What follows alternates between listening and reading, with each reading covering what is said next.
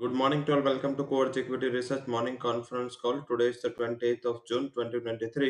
शुरुआत करते हैं ग्लोबल मार्केट अपडेट से। ग्लोबल मार्केट का मूड देखें तो कल काफी बेहतरीन मूड था। परसों जो नास्टेक में गिरावट देखी गई थी वो कल उन्होंने पेयर कर ली एंड नास्टेक में कल अच्छी तेजी के साथ क्लोज हुआ। हालांकि फैक्टर्स इतने फेवर में नहीं थे। पहले क्या था, जो हॉकिश डेटा आते थे तुरंत ही मार्केट में प्रेशर आता था, इसमें रिवर्स हुआ। हॉकिश डेटा है, अच्छे consumer confidence and core durable goods order के नंबर यूएस में आए तो मार्केट ने ऐसा माना कि जो अभी यूएस के एक्शंस है उसका कोई ज्यादा इम्पैक्ट, मीन्स के जो फेड का एक्शंस है उसका कोई ज्यादा इम्पैक्ट इकोनॉमी पे या कंज्यूमर कॉन्फिडेंस पे नहीं आ रहा है, तो वो एक रिकवरी का फैक्टर था। हालांकि एक टर्म्स उसको वोलेटिलिटी को फैक्टर कर सकते हैं।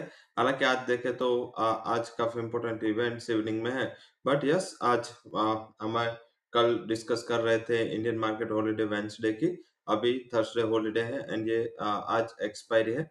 एक्सपायरी के हिसाब से वॉल्टिलिटी रहेगी। वहीं कल जो अनस्केड्यूल्ड डिसीजन था उससे थोड़ा ऑप्शन प्रीमियम्स में भी काफी वॉल्टिलिटी थी, तो इस हिसाब से आज का भी दिन एक्सपायरी का दिन वोलेटाइल हो सकता है, इसके लिए प्रिपेयर रहे। एंड आज सिलेक्टिव स्टॉक्स है जहाँ पे रिएक्शन होगा वो काफी अच्छा रिएक्शन होगा, ओवर रिएक्शन होगा एंड पर्टिकुलर इसके ऊपर आप फोकस करना है। सेक्टर स्पेसिफिक जहाँ पे न्यूज एंड इवेंट्स है एंड पॉजिटिव साइड है वहाँ पे आज एक अच्छी रिकवरी के चांसेस है। कल देखें तो कल जो HDFC बैंक है उसमें जो रिकवरी देखी गई तो वही रिकवरी के हिसाब से मार्केट ने एक अच्छी तरह उसको डाइजेस्ट किया, क्योंकि कल देखे तो मार्केट में एक फ्लैटिश ट्रेड था।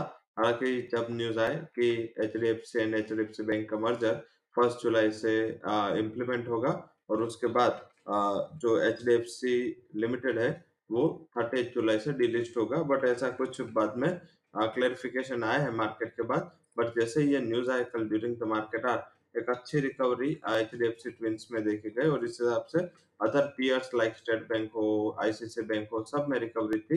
हालांकि इसका रीजन अलग था, बट सब जब मार्केट चालू था तब उसके साथ हम उसको मैच करके देख रहे थे, क्योंकि बेसिकली मार्केट में एक अच्छा आउट परफॉर्मेंस देखने को मिला था पर्टिकुलर बैंकिंग स्टॉक्स में जहाँ पे मीन्स PCRP भी ओवरसोल्ड कैटेगरी में था, तो वहां से एक अच्छी रिकवरी आई। तो आई थिंक यही रीजन गिनना चाहिए।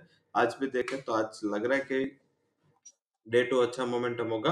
हालांकि HDFC बैंक में जो कल जो रीजन था वो रीजन में अभी फैन बर्ड्स है, अभी मैनेजमेंट ने क्लैरिफाई किया है। और कल जब हमने न्यूज डाले, अगर उसके पीछे हमने जो कमेंट्स डाली थी उसमें भी हमने क्लियर हाईलाइट किया था कि अभी भी कोई प्रेस कॉन्फ्रेंस ऑफिशियली एक्सचेंजेस को सबमिट नहीं की गई है। ये एक टेंटेटिव है।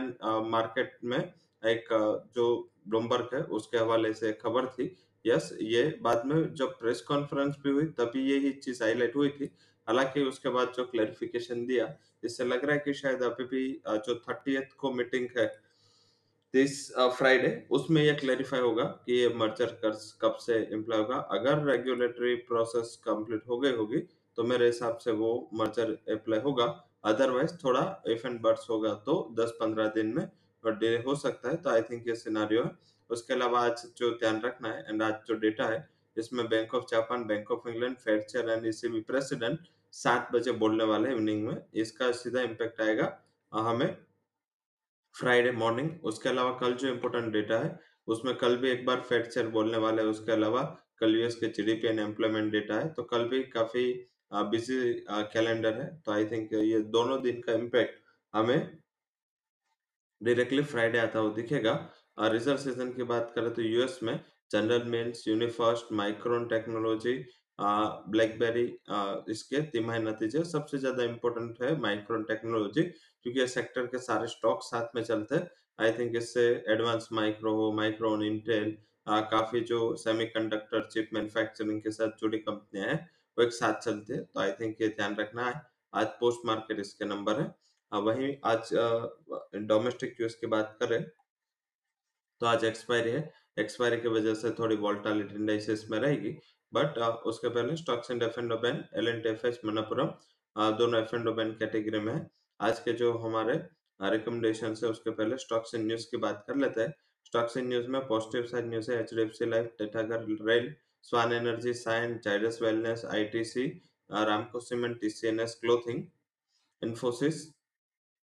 बैंकिंग स्टॉक जिसमें एसएनपी ने SBI, HDFC bank, ICICI bank, union bank जैसे बैंक का आउटलुक है वो अपग्रेड किया। हालांकि इसका ध्यान रखें कि ऑलरेडी ये जो आउटलुक अपग्रेड करने के लिए जब ये लोग प्रोसेस चालू करते हैं तब वो उसका जो टैग है वो चेंज कर लेते हैं, तो उसका टैग ऑलरेडी काफी टाइम पहले ही एसएनपी ने चेंज किया था, जिसमें उन्होंने मींस ये जो सारे बैंक्स है उसमें रेटिंग उसका अपग्रेड वॉच के लिए ऑलरेडी प्लेस किया था और ये एक्शन आ चुका है।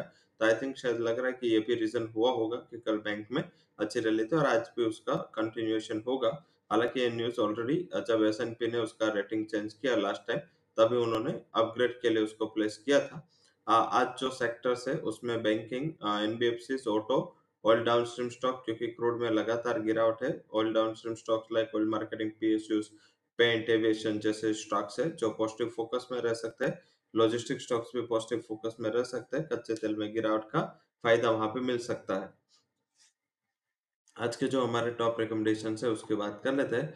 आज के जो टॉप रिकमेंडेशन इंडाइसेस में निफ्टी फ्यूचर आप बाय कर सकते हैं with stop loss 18740, target would be 18909 and Nifty bank का फ्यूचर बाय करें for a target price of 44400, 43,870 के स्टॉप लॉस के साथ ये ट्रेडिंग स्ट्रेटेजी ले सकते हैं। पिवोट निफ्टी बैंक का है 43,995, अगर ज्यादा नीचे नहीं खुलता ये आपका स्टॉप लॉस होना चाहिए।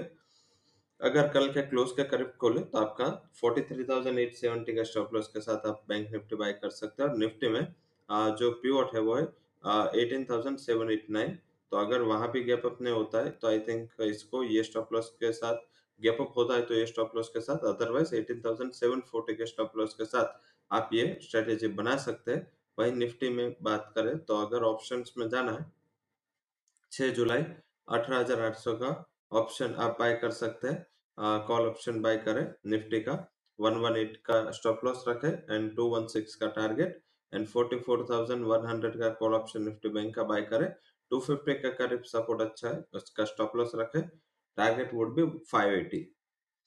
अब सीधा स्टॉक्स की जो बात करते हैं जिसमें ऑप्शन स्टॉक्स में स्टेट बैंक का 580 के स्ट्राइक का कॉल ऑप्शन बाय करें, 7.8 के करीब स्टॉप लॉस लगाए 3 का, 1620 का टारगेट है। टाटा मोटर्स का 590 के स्ट्राइक का कॉल ऑप्शन बाय करें, 11 के करीब, 6 would be stop loss, 24 would be target. अब सीधा स्टॉक्स की बात करते हैं।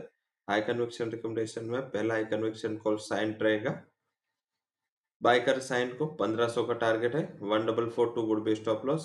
सेकंड जो हाई कन्विक्शन रिकमेंडेशन आज के लिए रहेगा वो क्या स्टॉक से भारतीय एयरटेल रहेगा, 875 के टारगेट के लिए बाय करें, 852 वुड बी स्टॉप लॉस।